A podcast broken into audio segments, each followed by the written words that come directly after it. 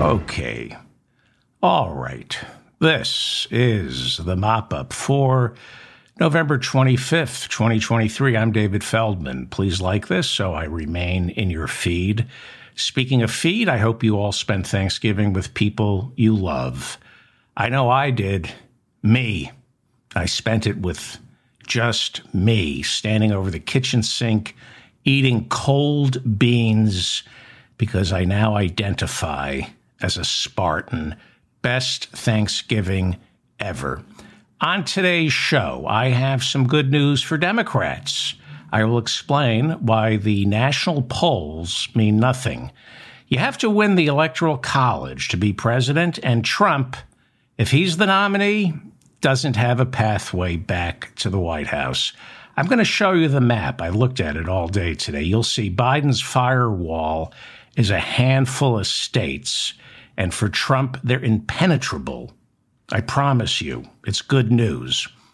More on that later. NBC News says gun ownership in America is now the highest since they've begun asking the question back in 1999. 52% of Americans say they or someone in their household owns a gun. But to be fair, if some stranger calls to ask if I own a gun, I'm going to say Yes, several. Does an AR 15 count as a gun? Because I have 16 of them. Who answers a call from a stranger and says, no, no, no guns and no locks on my door? The NBC News poll also shows that only 19% of Americans believe their children will be better off than they are. Well, that makes me feel good. It's nice to think that I'm at least beating my kids. I mean, not beating but well, you know, you can't beat your, but it's nice to know that uh, uh I'm going to win that competition. This is the lowest number since NBC News began asking this question in 1990. Do you think your children will be better off than you are? Who wants your kids to be better off than you want them dependent on you? Cheap labor. New York State's adult Survivors Act expired on Friday. The law lifted the statute of limitations on sexual assault in New York by providing a brief one year window for victims to file lawsuits against their attackers. That window has now officially closed. You had to file the lawsuit before yesterday, but the lawsuits, if you file them, and their appeals will continue. In the last year, E. Jean Carroll sued Donald Trump for rape and defamation. She won $5 million in May. And a second defamation trial begins in January on the same day as the Iowa caucuses. Actress Julia Ormond sued film producer Harvey Weinstein last month. Bill Cosby, Russell Brand, New York City Mayor Eric Adams, former New York Governor Andrew Cuomo, Axl Rose, celebrity photographer Terry Richardson, and Jamie Foxx are all now being sued thanks to this uh, this Adult Survivors Act uh, that uh, expired yesterday. P. Diddy uh, was accused by one woman, and he settled out of court with her, but then two new women have stepped forward. According to the Associated Press, thanks to this bill, Nearly 2,500 lawsuits were filed in the past year.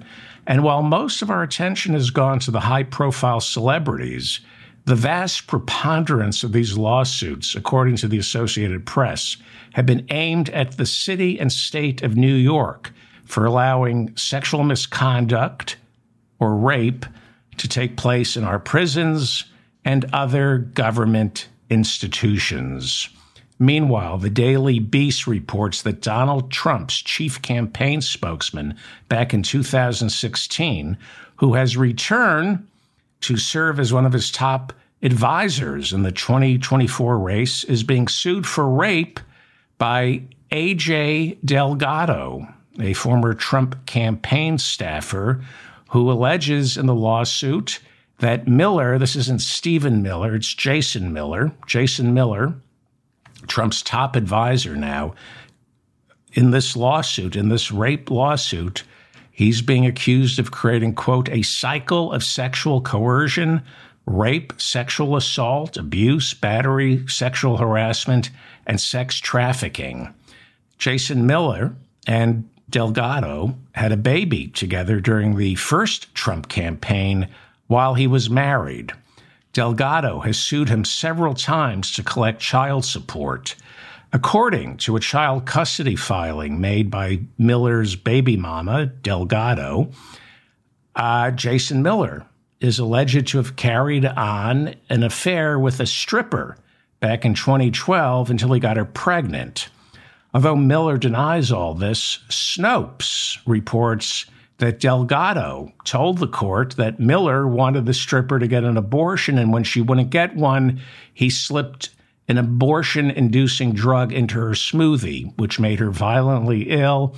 And after being rushed to the hospital, she lost the baby. Now, that story about the stripper and the abortion pill in the smoothie was originally published on the website Splinter. Miller, Jason Miller, accused the reporter of reporting just what was in the court filing. But the reporter, Yashar Ali, said no, it was corroborated by two other women. Miller sued Splinter's parent company, Gizmodo, for $100 million, claiming that that article defamed him. During the trial, he admitted to hiring prostitutes and cheating on his wife. Although the stripper reportedly testified and said she was never pregnant with his child, his defamation suit was thrown out, with Miller ordered to pay Gizmodo $45,000 in court costs. In other words, Jason Miller is a top Trump official. Tim Alberta's new book, The Kingdom, the Power, and the glory, American evangelicals in a time of extremism, is a new problem for Donald Trump heading into Iowa, where you can't win with the without the evangelicals, and you can't win the evangelicals if you think they're real pieces of shit, which, according to this new book, Donald Trump does. If you recall, Ted Cruz beat Donald Trump and won the Iowa caucus in 2016, partly because Cruz had received the endorsement from high ranking members of the Christian right, like Tony Perkins from the Family Research Council. According to this new book, Trump, after losing Iowa and right before claiming it was stolen from him, he said to a confident, quote, you know, these so called Christians hanging around with Ted Cruz are some real pieces of shit. According to the book, Trump continues to use that term to describe any evangelical Christians who disagree with him. This might explain why Iowa evangelical leader Bob Vander Plaats has endorsed Ron DeSantis for president and not Donald Trump. This is huge. If you want to win Iowa, you need the endorsement from Bob Vander Plaats, the Iowa evangelical leader. Now, Vander Plaats endorsed Ted Cruz in 2016, not Trump. And like I just said, Cruz ended up winning. Vander Plaats also endorsed Rick Santorum in 2012, and Santorum ended up winning Iowa despite losing the nomination to Mitt Romney. So this is getting interesting. Vander Plaats or Plots does not approve of Donald Trump, not just because of Trump's waffling on a national abortion ban. In 2018, in an opinion piece for the New York Times entitled Cruelty at the Border is Not Justice, Vander Plaats called Trump's family separation policy inexcusable and unconscionable. Iowa is January 15th. These are caucuses and they're unpredictable. DeSantis has now picked up a big, big endorsement from the top Christian in that state. He also got the endorsement from the governor of Iowa, Kim Reynolds, who Trump started a trash talk after she didn't endorse him. The real clear polling averages show Trump in first place in Iowa, Iowa with 47%.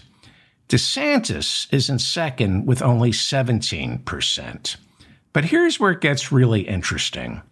According to an article I found in the Des Moines Register written back in 2019, the Iowa caucus opinion polls leading up to the caucus are always misleading.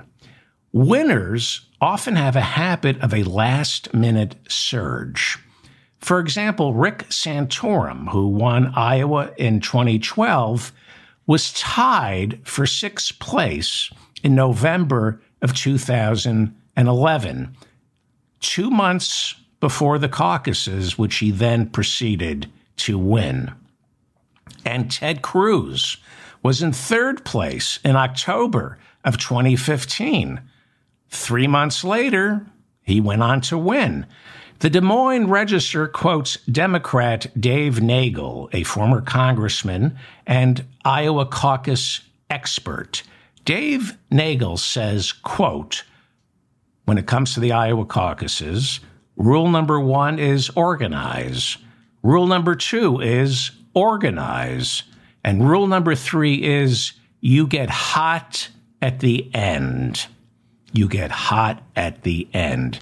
So you cannot win Iowa unless you organize. These are caucuses. You need a ground game. Trump has shown that he can win from the air in big markets by running ads, showing up for rallies, and then leaving. But Iowa is retail politics, and you have to pass the smell test, and Trump stinks. Look, maybe Trump will win in Iowa. He has defied all conventional wisdom, and yet again, he hasn't. I see a potential upset in Iowa. I'm saying DeSantis. And then what? And then what? Trump is a very sick man. When he lost to Cruz in 2016, he yelled fraud at the polls. He's much sicker today. Will Trump accept defeat? Is he capable of that? And if he does accept defeat, then he's just part of the pack and he will look vulnerable. He's not capable of looking vulnerable.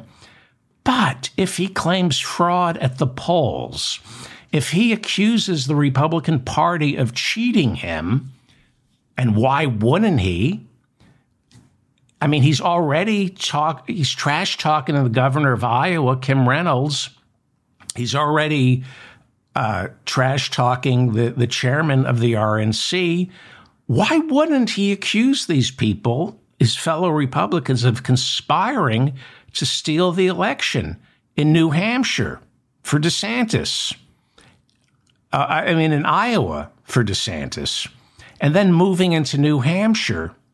How does that play to the voters in New Hampshire if he's not willing to admit defeat in Iowa? Boy, if I didn't live in America, this would be so exciting to watch. The Colorado State Supreme Court has agreed to hear an appeal on a judge's ruling last week that even though Donald Trump participated in an insurrection on January 6, Colorado's Secretary of State lacks the authority to scrape his name from the ballots. According to Section 3 of the 14th Amendment, anyone who swore an oath to uphold the Constitution, then participated in an insurrection, is forbidden from ever holding elective office again. The judge ruled that he did participate in an insurrection. So this is going to the Colorado State Supreme Court, possibly the United States Supreme Court. Has to be before, I think, January 15th, when the ballots are finalized. Donald Trump announced he is flying to Argentina to, to congratulate that country's new president elect, Javier Milei. Milei said as president, he will implement what he calls shock therapy to their economy by cutting government spending in order to reduce the country's inflation rate, which is now 140% for the year. The new president calls himself a libertarian who says he supports Trump and former Brazilian leader Bolsonaro. Is opposed to same sex marriage, abortion, unions, and wants to privatize education and health care. He is anti vax, pro gun, supports Israel and Ukraine. Trump might also want to plan a trip to the Netherlands because in Holland, voters veered sharply right this week, and it now looks like Geert Wilders will become the next prime minister after promising to ban immigrants, close mosques, and forbid the Koran, although he's toning it all down a little. Wilders doubled the number of votes since the last election, but he still must form a coalition. Wilders has proposed having a national referendum on whether Holland should leave the European Union. Like Great Britain's Brexit, they're calling it Nexit. We were talking about Iowa and the polls. Well, this election completely flabbergasted the pollsters in Holland. Wilders' comments about Muslims and their holy books are way too offensive for me to repeat on this show. Because of his blatant Islamophobia, he has been banned from visiting Great Britain and was prosecuted in his own country for inciting hatred and discrimination, but was later found not guilty since his words were considered part of that country's political debate. You know, I have to say, as bad as Trump and Stephen Miller and the Republicans are, they don't come close to this guy. Yet. They want to, but not yet. We're one terrorist attack away from that. And with Trump as president, the floodgates open up. A car crash on the Rainbow Bridge along the Canadian US border resulted in a massive fireball that at first looked to some like a bomb. It wasn't. But Fox News reported it as a probable terrorist attack and that led Ted Cruz, Vivek Ramaswamy, and election denier Kari Lake, who's now running for the Senate in Arizona, to all use what they immediately thought was a terrorist attack to call for tighter borders. Vivek Ramaswamy's mother and father were not American citizens when he was born here in America. He is the beneficiary of birthright citizenship, something he now wants to eliminate. I should also mention that Vivek Ramaswamy's father never became a United States citizen. His mother did, but his father decided he didn't want to become an American citizen. And when you listen to Vivek Ramaswamy talk, it's obvious why his father didn't want to become an American citizen because they hate America and they hate Americans. Vivek Ramaswamy is the beneficiary of birthright citizenship, but he wants to eliminate it. And he is the best argument for eliminating birthright citizenship. Born in this country to two immigrants who didn't have citizenship, he's only a citizen because of birthright citizenship that he wants to eliminate, and his America hating father will not become a U.S. citizen. I love throwing their rhetoric right back at their faces. How come your father isn't an American citizen? Doesn't he love this country? Anyway, I digressed. Vivek Ramaswamy, how is that not like the number one question he's asked at every debate. Why isn't your father an American citizen? How could you be running as a Republican when you're the beneficiary of birthright citizenship and your father doesn't want to become an American citizen? Very successful patent attorney. His mother's a psychiatrist. His father's a very successful patent attorney. Could easily become a U.S. citizen, chose not to. And you're running for the Republican nomination? And nobody's asking you about this anyway. Vivek Ramaswamy Did I mention he's the beneficiary of birthright citizenship, which he wants to eliminate? God, what a repulsive human being. Uh, yes, he hates America. He was raised to hate America. Uh, he said during the most recent Republican debate that he not only wants to build a wall along the Mexican border to keep the migrants out, he also wants to build a wall along the Canadian border to keep the Canadians out because Vivek says we must fear immigrants. You know, like his father, who never became a U.S. citizen. And why isn't that asked of him at every debate? Well, after the explosion on the Rainbow Bridge, Ramaswamy jumped on Twitter to insist, you see, it's a terrorist attack.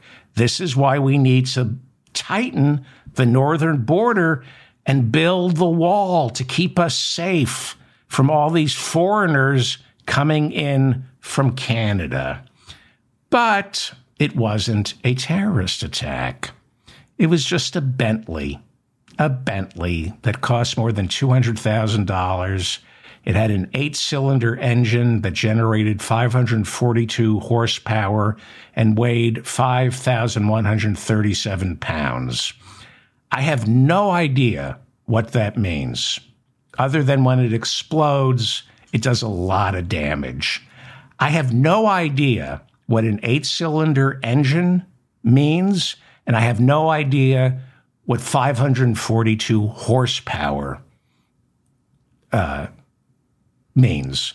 And if the day ever comes that I'm in Jay Leno's garage talking about this shit, I'm going to slit my wrists. Anyway, uh, so it wasn't a terrorist attack. It was a Bentley that exploded.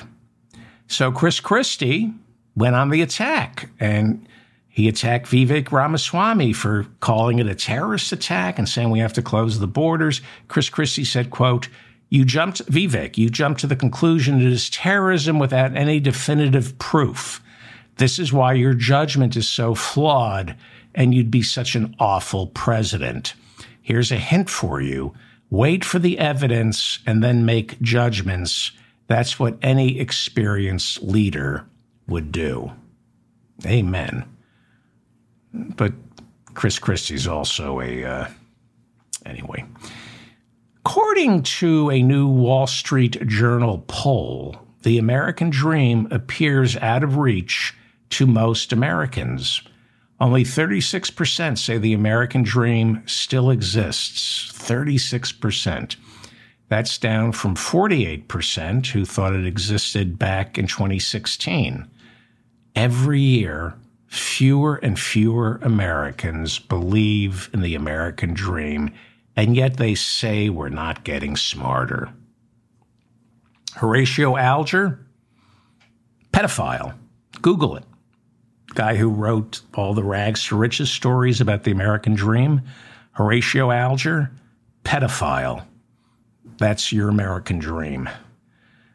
America's COVID era safety net programs that lifted millions out of poverty during the first part of the Biden administration are expiring rapidly and will pretty much be extinct or over. Not necessarily extinct, but over by the end of this year. Politico reports that as funding for these programs unravel over the next couple of weeks, it will disproportionately affect women, children, and people of color. On October 1st, the three and a half year moratorium on paying back student loans expired. That means millions of Americans are now once again diverting a significant portion of their salary towards paying back their loans. This is expected to create a major dip in consumer spending by next spring. Now, to his credit, Joe Biden has succeeded in forgiving billions of dollars in loans by ordering the Department of Education to find workarounds after the Supreme Court earlier this year ruled his initial student loan forgiveness program was unconstitutional. This is an example of a messaging problem that he has because the message is very Baroque Byzantine, and complicated. Nearly 20 million Americans are now eligible to have their student loan debt canceled. Anyone earning less than $125,000 a year is eligible to have 10 to $20,000 of their debt forgiven. Biden also announced new plans to pay back loans, to, to make it easier to pay back loans with friendlier and more forgiving interest rates.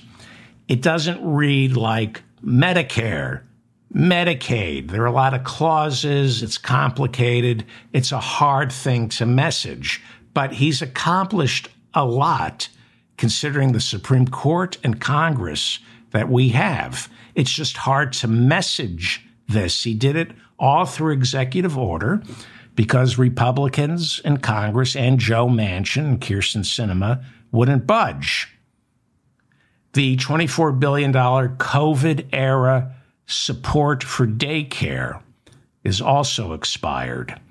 Hundreds of thousands of Americans are now in danger of losing their SNAP benefits, food stamps, thanks to a debt ceiling deal Republicans forced on Biden back in June to avoid both a government shutdown and a default on our national debt with the 2024 budget still being hammered out, Republicans are trying to cut $1 billion from the special supplemental nutrition program for women, infants, and children, known commonly as WIC, which would mean hundreds of thousands of pregnant women and new mothers, along with their babies, would lose those benefits. Meanwhile, they're holding up other bill. Republicans are holding up other appropriations bills to attach abortion riders, anti-abortion riders. Right? There's, they want you to have the baby, and then once it's born, no WIC. Politico says during the first two years of his presidency, Biden spent $2 trillion expanding America's social safety net. This is the largest increase in spending on America's social safety net in more than 50 years as a percentage of our GDP. It is the largest amount of spending on our social safety net in more than 50 years. The poverty rate, thanks to his stimulus bill, the poverty rate in America shrank to its lowest on record. But as Republicans and Joe Manchin and Kyrsten Sinema demand pullbacks on spending, America's poverty rate, rate for children has now doubled. It's gone back up. Politico reports that low income Americans are worse off today than they were at the peak of the COVID epidemic at the start of 2021. Now, it is believed the greatest contribution to relieving childhood poverty, perhaps in American history, was Biden's child tax credit, which increased payments to some families by as much as $3,600 a month. But that expired last year. And immediately after it expired, child poverty in America doubled. The article in Politico quotes several academics who say Biden proved during his first two years what Lyndon Johnson proved and what Franklin Delano Roosevelt proved. And that is the government can, in fact, reduce poverty. Unfortunately, people like Joe Manchin and the Republicans Unfortunately, they can also increase poverty by gutting all these essential programs that benefit women, children, and people of color. Going into the 2024 presidential election, right now, half this country doesn't have $500 in their savings account. Again, for about two years, I could no longer, I, I, was saying that when Trump was president. I stopped saying it. When Biden, after about four months into Biden's presidency. Now we can say it again because the Republicans are killing our social safety net. President Biden's campaign reportedly spent big on television ad buys in Michigan and Wisconsin over the Thanksgiving Day weekend. Biden won Michigan and Wisconsin in 2020. He will not be able to afford to lose them in 2024. He can't. He's got to win Michigan and Wisconsin. If he loses Michigan, Wisconsin, and Pennsylvania, he's a one term president. But I have good news, and this is going to be fun. This makes me happy. I have good news about 2024, at least if you're rooting for Joe Biden, because he's all we got. So, the national polls are very disheartening, uh, but they don't mean anything. The real clear polling averages right now show Trump up over Biden by a little more than two points nationally. Now, one of the reasons some say Trump is doing better than Biden right now is because the media has stopped the wall to wall coverage of him the way they did back in 2016. Some people in Washington are now saying all anyone sees and talks about is Joe Biden, while Trump, despite four criminal trials next year, has gone back to being an abstraction for voters when it comes to considering what kind of president he would be. See, it turns out most Americans aren't following Trump's criminal trials. They're somewhat complicated and hard to keep track of. More importantly, Americans have a short memory for how disastrously cruel and corrupt the Trump administration turned out to be. And so there are some who are now saying the news media is performing a disservice by not covering Trump the way they once did. So Americans can see that his behavior and his policies have gotten so much worse. Trump does not get the wall to wall coverage he once got. So the public doesn't see the fascism, the ignorance, and the clinical insanity. Believe it or not, the reason Trump is doing a little better in the national polls is America still has yet to take a second look at him. I mean, you and I are obsessed with the guy. How can you not be? But most people are not. More importantly, you don't get reelected with the popular vote.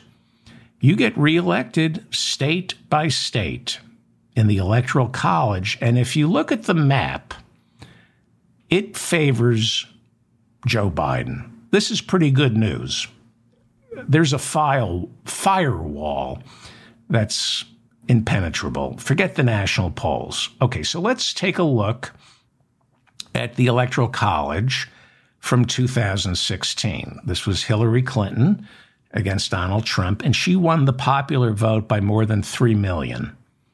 Biden won it by more than 7 million.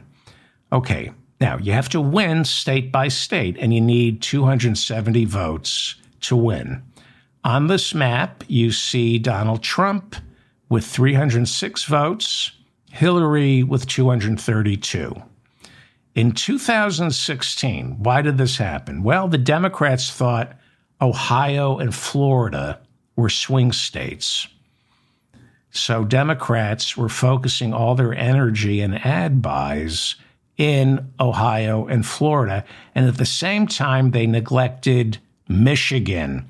I don't think Hillary campaigned in Michigan or campaigned rarely in Michigan and they neglected Wisconsin and Pennsylvania.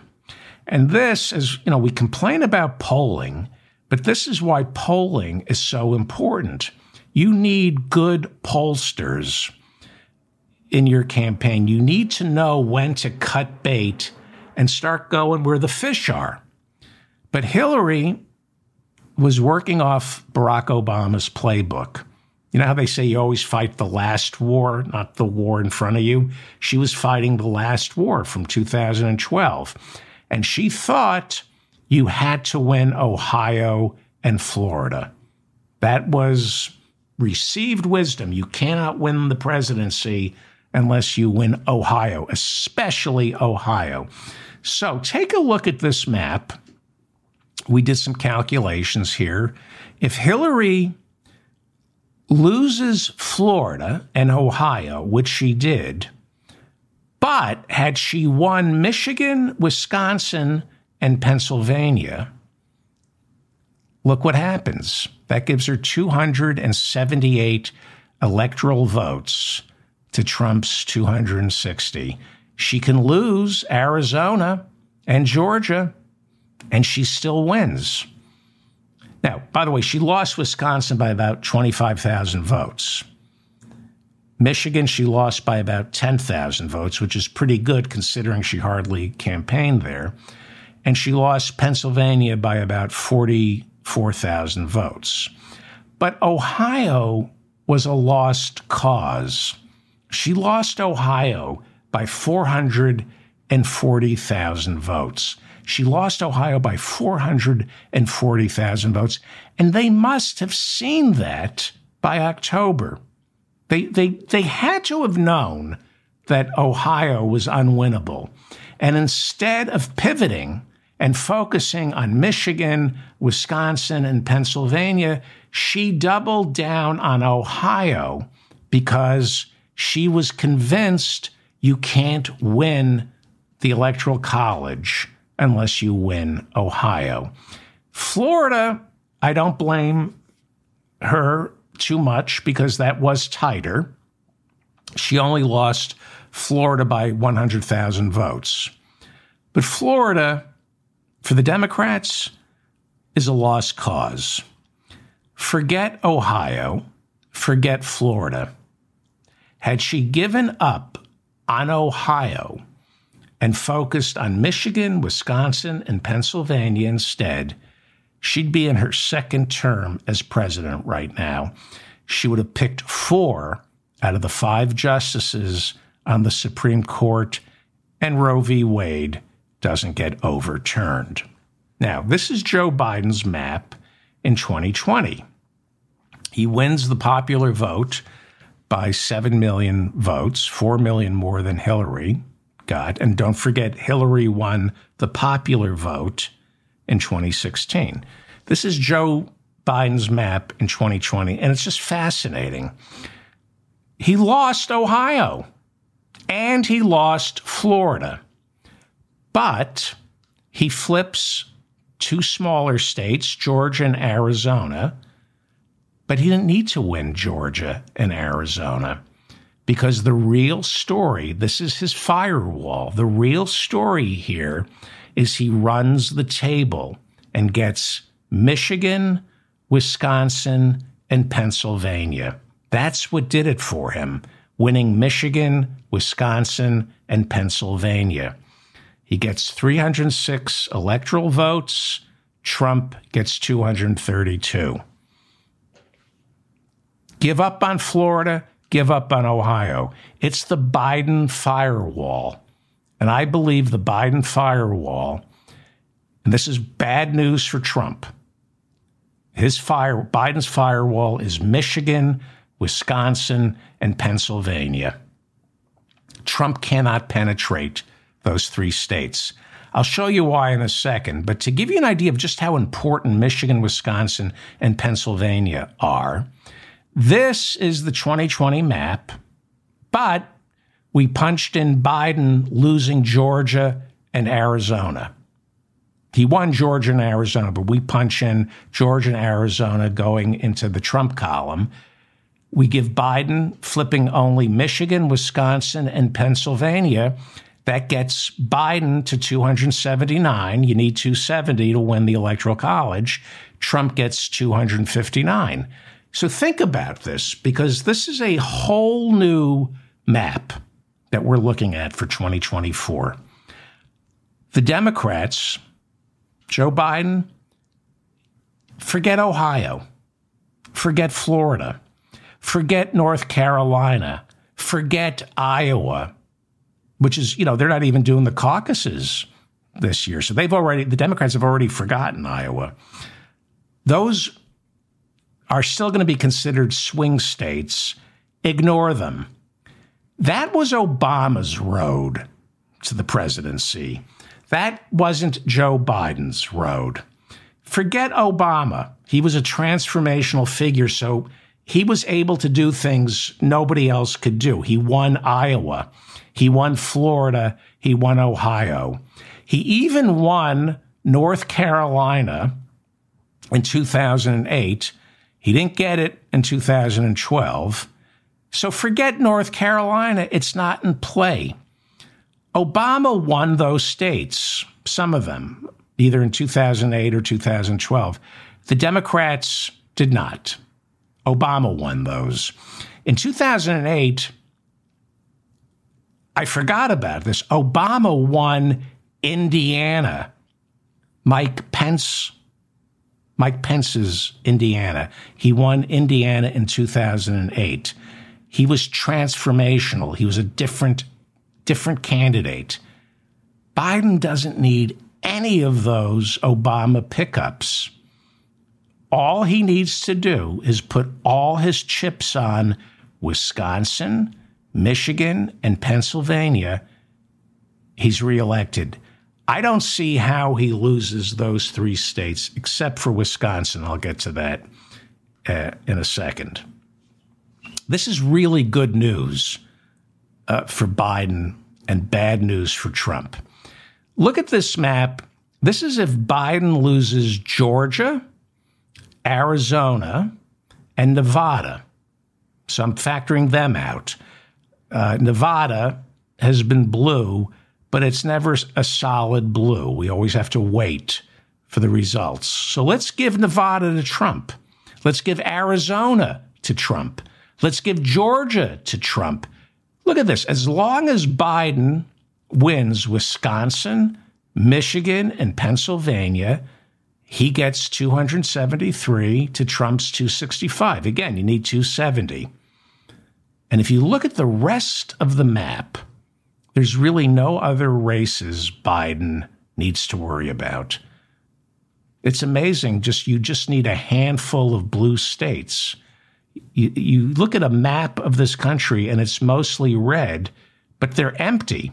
You win a handful of these big East Coast, Midwest, West Coast states, just a handful, you own the presidency. So again, look at this. This is the map from 2020. Biden beats Trump because Biden outperformed Hillary in Arizona, Georgia, Wisconsin, Michigan, and Pennsylvania. But all he needed was Wisconsin, Michigan, and Pennsylvania. One year out, I love what I see. I don't care what the polls are saying about the national polls. Okay, maybe Biden will have trouble in Wisconsin. So, then he needs Arizona, or Georgia to make up that deficit. You know, unless we're talking a wave election for Trump, I think Biden, uh, I think he can win Arizona. He won it last time. It was close. But now the Republicans have a bad taste in their mouths.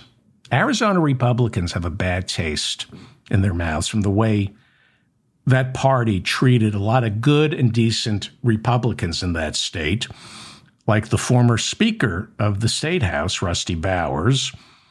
Uh, he ended up getting censured by the Republican Party in Arizona because he wouldn't participate in Rudy Giuliani's uh, fake elector scheme. He wouldn't call a special session of the House uh, to spread the lie of election fraud.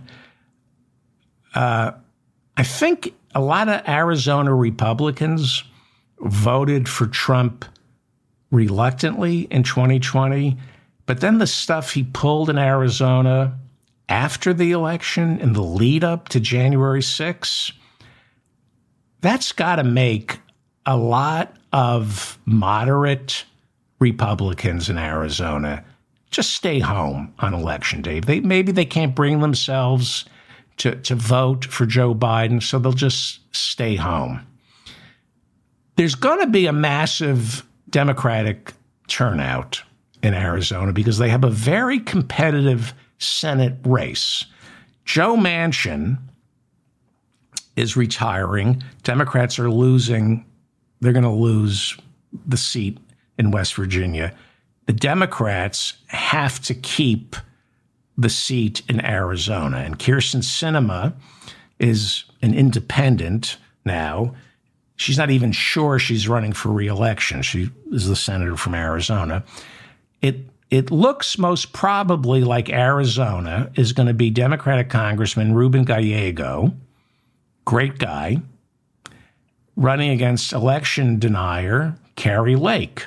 Horrible, horrible disgusting, repulsive human being. And I'm being generous by calling her a human being. This is going to get Democrats to the polls and Republicans to stay home. Ruben Gallego is a war veteran, served in Iraq. People love him, and they hate Kari Lake. So, this could be a state, Arizona, where Biden is actually pulled up by a down ballot candidate. I think Biden will ride Ruben Gallego's coattails. You, you go to vote for Ruben Gallego, you go to vote for the Senate, and you stay for Biden. So let's talk about Georgia. Uh, doesn't look good right now for, for uh, Biden in Georgia.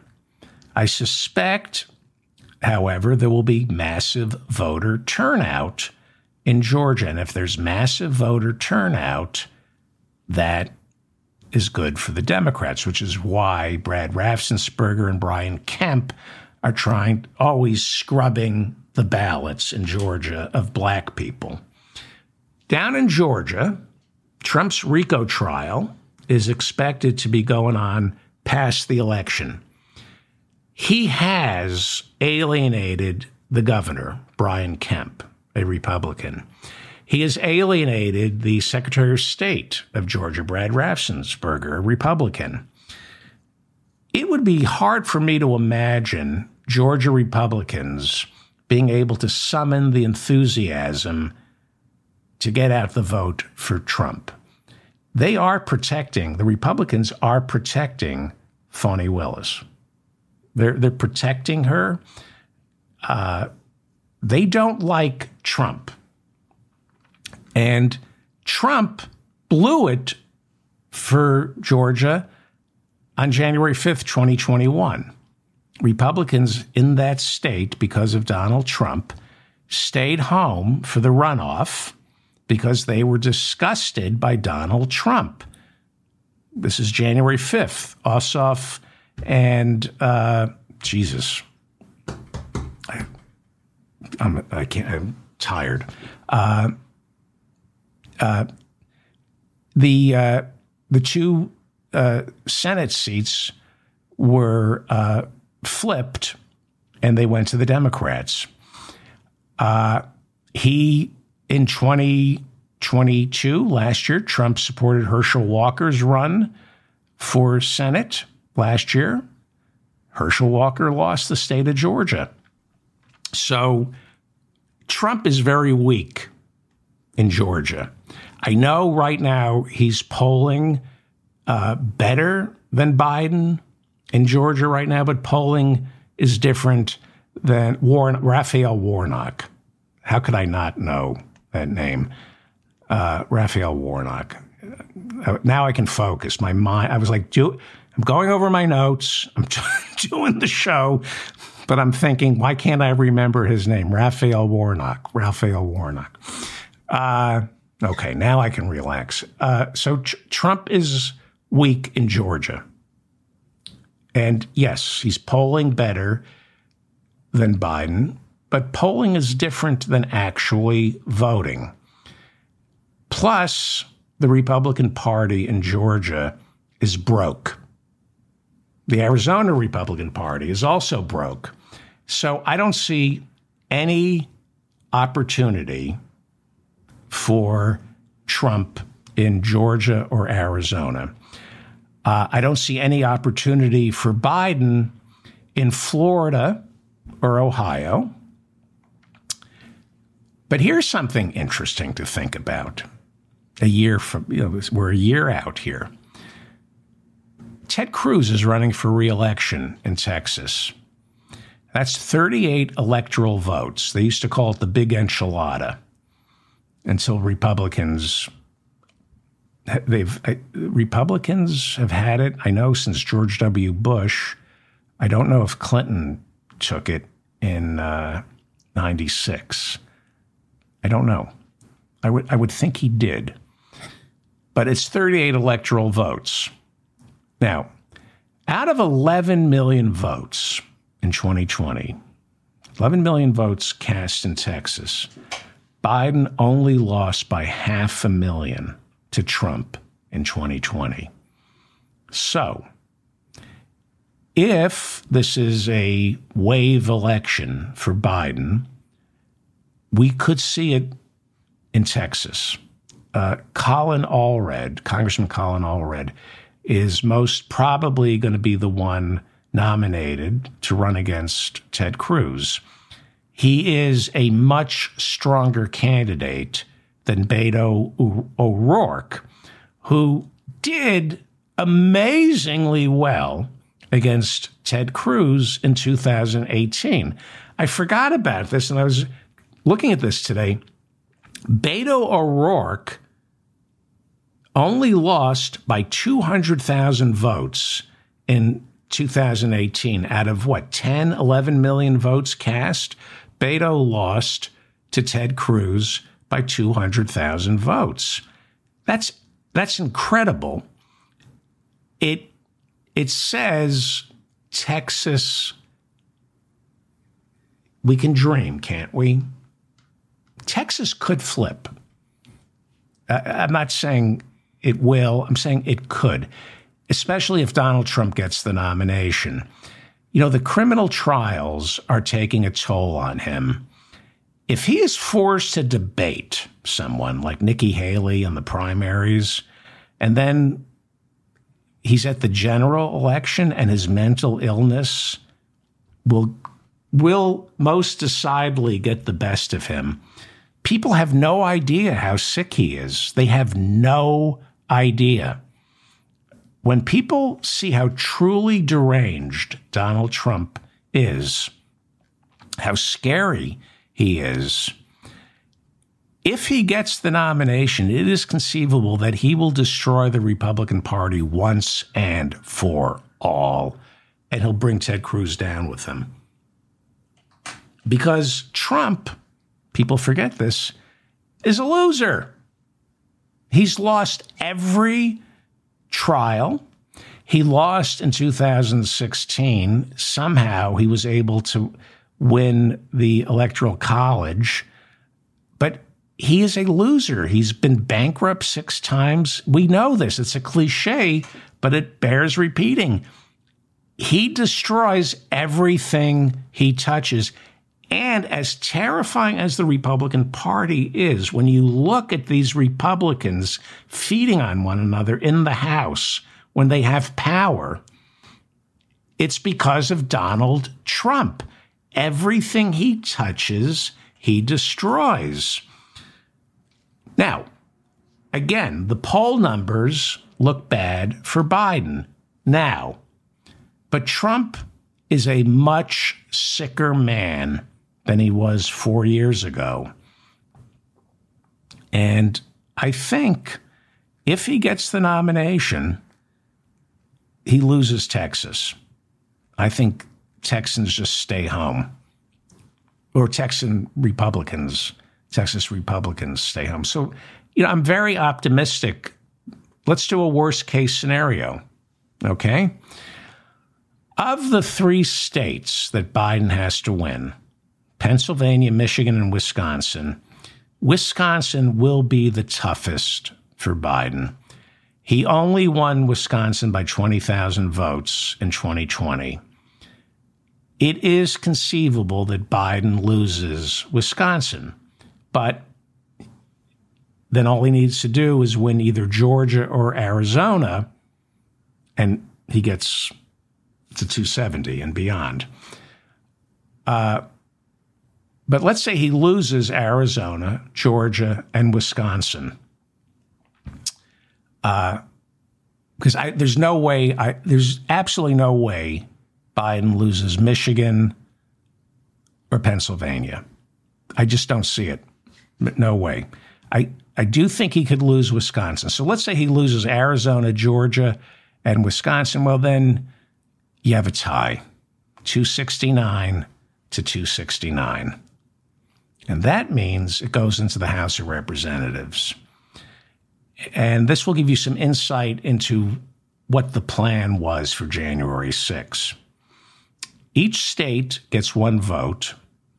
You add up all the Congress members. This is if the, the House of Representatives has to vote for the president.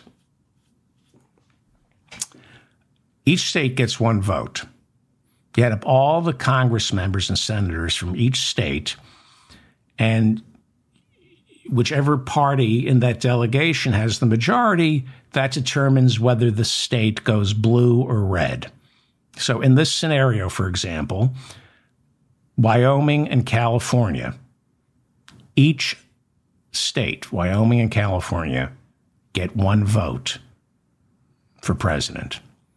One vote. California has 52 members of the House. 40 are Democrats, 10 are Republicans, plus they have two Democratic senators. So that delegation is a blue delegation. One vote for Joe Biden. One vote. Wyoming, one member of the House. It used to be Liz Cheney. Two senators all Republicans. Add up the delegation one congressperson, two senators, all Republicans, one vote for Trump. Wyoming has a population of 576,000 people. California has a population of 40 million people.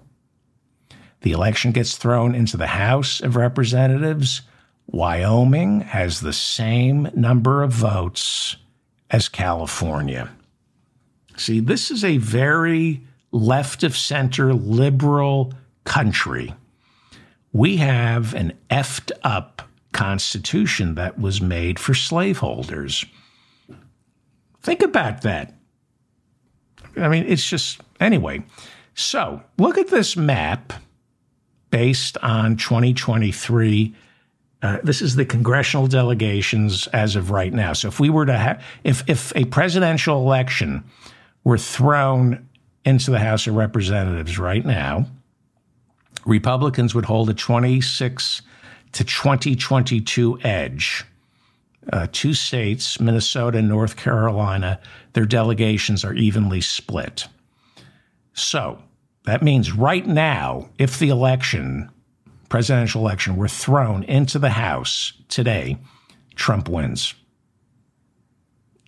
However, the Electoral College will be certified on January 6, 2025, right after the new House and the new Senate has been sworn in. The Democrats, want to show you how unfair this is. The Democrats could control the Senate and, and the House. The, the Democrats could control could win back the House and keep the Senate. But Biden, if it's thrown into the House of Representatives, would probably still lose if the House of Representatives had a vote. And that's exactly what we were looking at exactly what we were looking at on January 6th. This is one of the reasons I wanted you to see this. This was something we weren't really paying attention to in the lead up to January 6th.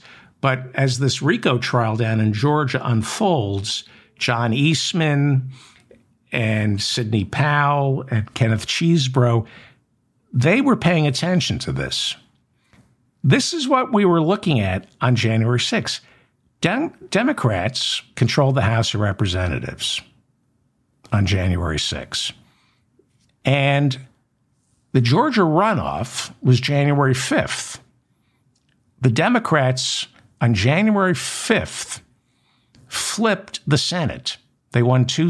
Raphael Warnock, thank God I remembered that name, and Ossoff. And it, the Democrats took control of the Senate. But if the presidential election uh, in 2021 had to be decided in the House of Representatives, Trump would have still won, which is why this explains the RICO trial, what the plan was. The Republicans were desperately trying to delay the certification and create confusion and doubt. That was the plan. They knew that if, if they could just convince the Supreme Court that there were uh, there was voter fraud or suspicions of voter fraud, a need to investigate voter fraud. If two sets of electors from Georgia, Arizona, Nevada, Michigan, uh, and other swing states uh, were up for debate on January 6, the Supreme Court, the plan was for the Supreme Court to rule, you know what? Let the House of Representatives sort it all out. And Trump wins. Look at this map.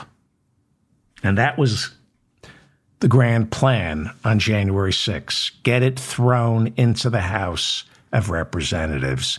Create a Bush v. Gore scenario where the Supreme Court punts and says, let the House of Representatives decide. And Trump wins. And because the House of Representative House of Representatives voted for him, he has legitimacy. So Biden does not want a tie in the Electoral College. If there's a tie in the Electoral College, he loses. Okay, one other nightmare scenario is Biden losing Michigan, Georgia, and Arizona. Biden wins Pennsylvania and Wisconsin, but he loses Michigan, Georgia, and Arizona. Well, hang on for one second. This is if Trump, this is Trump, forget this. Uh, Biden loses Georgia, Arizona, and forget that. He's not going to lose Michigan. And what are we looking at now? This is Biden if he loses Michigan. Uh, what am I looking at here? He wins Georgia. Biden wins Georgia and Arizona, but he loses Michigan. It's 290 to uh, 248. Okay. So again, these national polls don't mean anything. Uh, if you go state by state, it's kind of interesting. In Michigan right now, Biden seems to be leading Trump. There are some outlier polls, but I think Trump has peaked in the polls. And as people take a closer look in Michigan, they're going to be reminded of who Trump is. Uh, but in Michigan, if Biden goes up against Nikki Haley, it's a blowout. She beats him in some polls in Michigan by 11 points. Trump, much easier to beat than Nikki Haley in Michigan. Uh, in Pennsylvania, the New York Times poll shows Biden Trump even. But Biden loses to Nikki Haley by 10 points in Pennsylvania. In Wisconsin, the New York Times poll has Biden up over Trump by two points. In Wisconsin, however, if it's Biden versus Nikki Haley, she beats Biden by 14 points. In Georgia, not looking good for Biden. New York Times and other polls show Trump beating Biden by anywhere between seven to eight points. Again, Georgia's a wild card. And in Arizona, Biden and Trump are tied in the latest New York Times poll. But in a matchup between Nikki Haley and Joe Biden in Arizona, Haley beats Joe Biden by nine points. So, with this a year away, what, what do we know? We know that Joe Biden has to win Wisconsin, Michigan, and Pennsylvania. If he wins Wisconsin, Michigan, and Pennsylvania, that's his firewall. He's reelected. He can forget Georgia. He can forget Arizona. He can forget Florida and all the other swing states. He just needs Wisconsin, Michigan, and Pennsylvania. If he goes up against Donald Trump. But if he goes up against Nikki Haley, then we have a problem. Right now, it looks like we have a problem. Again, Nikki Haley is an unknown quantity right now.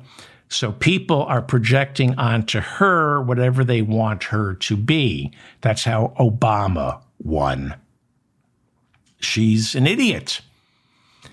Uh, but a lot of things can happen between now and November 2024. Here's the tough question. It pains me to say this because he's so dangerous. But if you're a Democrat, our best bet is Trump getting the nomination. Right? Keep in mind, however, that's exactly what the smart money was saying eight years ago about Trump. In 2016, all the smart money was everybody looking and going, oh, if only Trump were the candidate. The Democrats wanted to run against Trump in 2016. Hillary and Bill Clinton, they went to Trump's wedding to Melania. They encouraged him to run.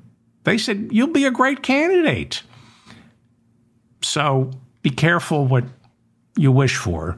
But right now, it looks like Trump will be a much easier candidate to beat than Nikki Haley. Maybe. And that's a year from now. Today is November, what is it, 25th or 24th? It's the 25th. And Iowa is January 15th, 2024. So what is that, seven weeks away? This is no longer hypothetical. If I'm Donald Trump, I'm worried about Nikki Haley. She's beating him in the November polls. She's not beating him in the primaries, but she's outperforming him nationally in the November polls. She's looking like the stronger candidate for the general election. And that means a couple of things big money donors right now are showering, showering Nikki Haley with cash. And there's a, a flood of dark money uh, coming her way that we don't even know about heading into New Hampshire and South Carolina. The other problem for Trump is this is shaping up to be a much more brutal primary season for him than these polls are suggesting because he's got to go up against fewer candidates, fewer candidates to dilute the vote. Trump has a base in the in in the Republican Party of what? Anywhere between 40% and 35%. Uh, by the time we get to South Carolina, Chris Christie will be out. Uh, and even though the hard Christian right is throwing its lot in with Ron DeSantis, that only helps him in Iowa. DeSantis has to win Iowa. If DeSantis doesn't win Iowa, he's out. So basically, unless Ron, De- I mean, look at Ron DeSantis. Does anybody think Ron DeSantis is going to last past New Hampshire? It's Nikki Haley versus Trump. And that's not good for Donald Trump. How does he run against a woman? How does he do this? Now, it could be a blowout for Trump. But if it isn't, if it's tighter than the polls suggest, then he's going to have to debate her. And if he debates Nikki Haley, she gets the nomination. Trump hasn't debated in nearly four years. He can't do it. He is clinically insane. And the reason he's doing so well in the polls is most people don't know how insane he is. Will he accept defeat from his own party if he loses a primary? I don't think so. Then what happens? What happens if he loses South Carolina, New Hampshire, Florida? What does he do? I'm not talking about the general election. What if he loses a couple of primaries? Like I said, if I didn't live in America, this would be so much fun to watch. I'm David Feldman, reminding you to stay strong and protect the weak. Please share this. Please like this. Please leave comments. Correct me if I got my math wrong. Uh, thank you to the mods Bob in the chat room. Uh, and thank you for finding me. And I will see everybody, I think, tomorrow. Thank you, everybody. Oh, and subscribe to my newsletter and my channel. Thank you.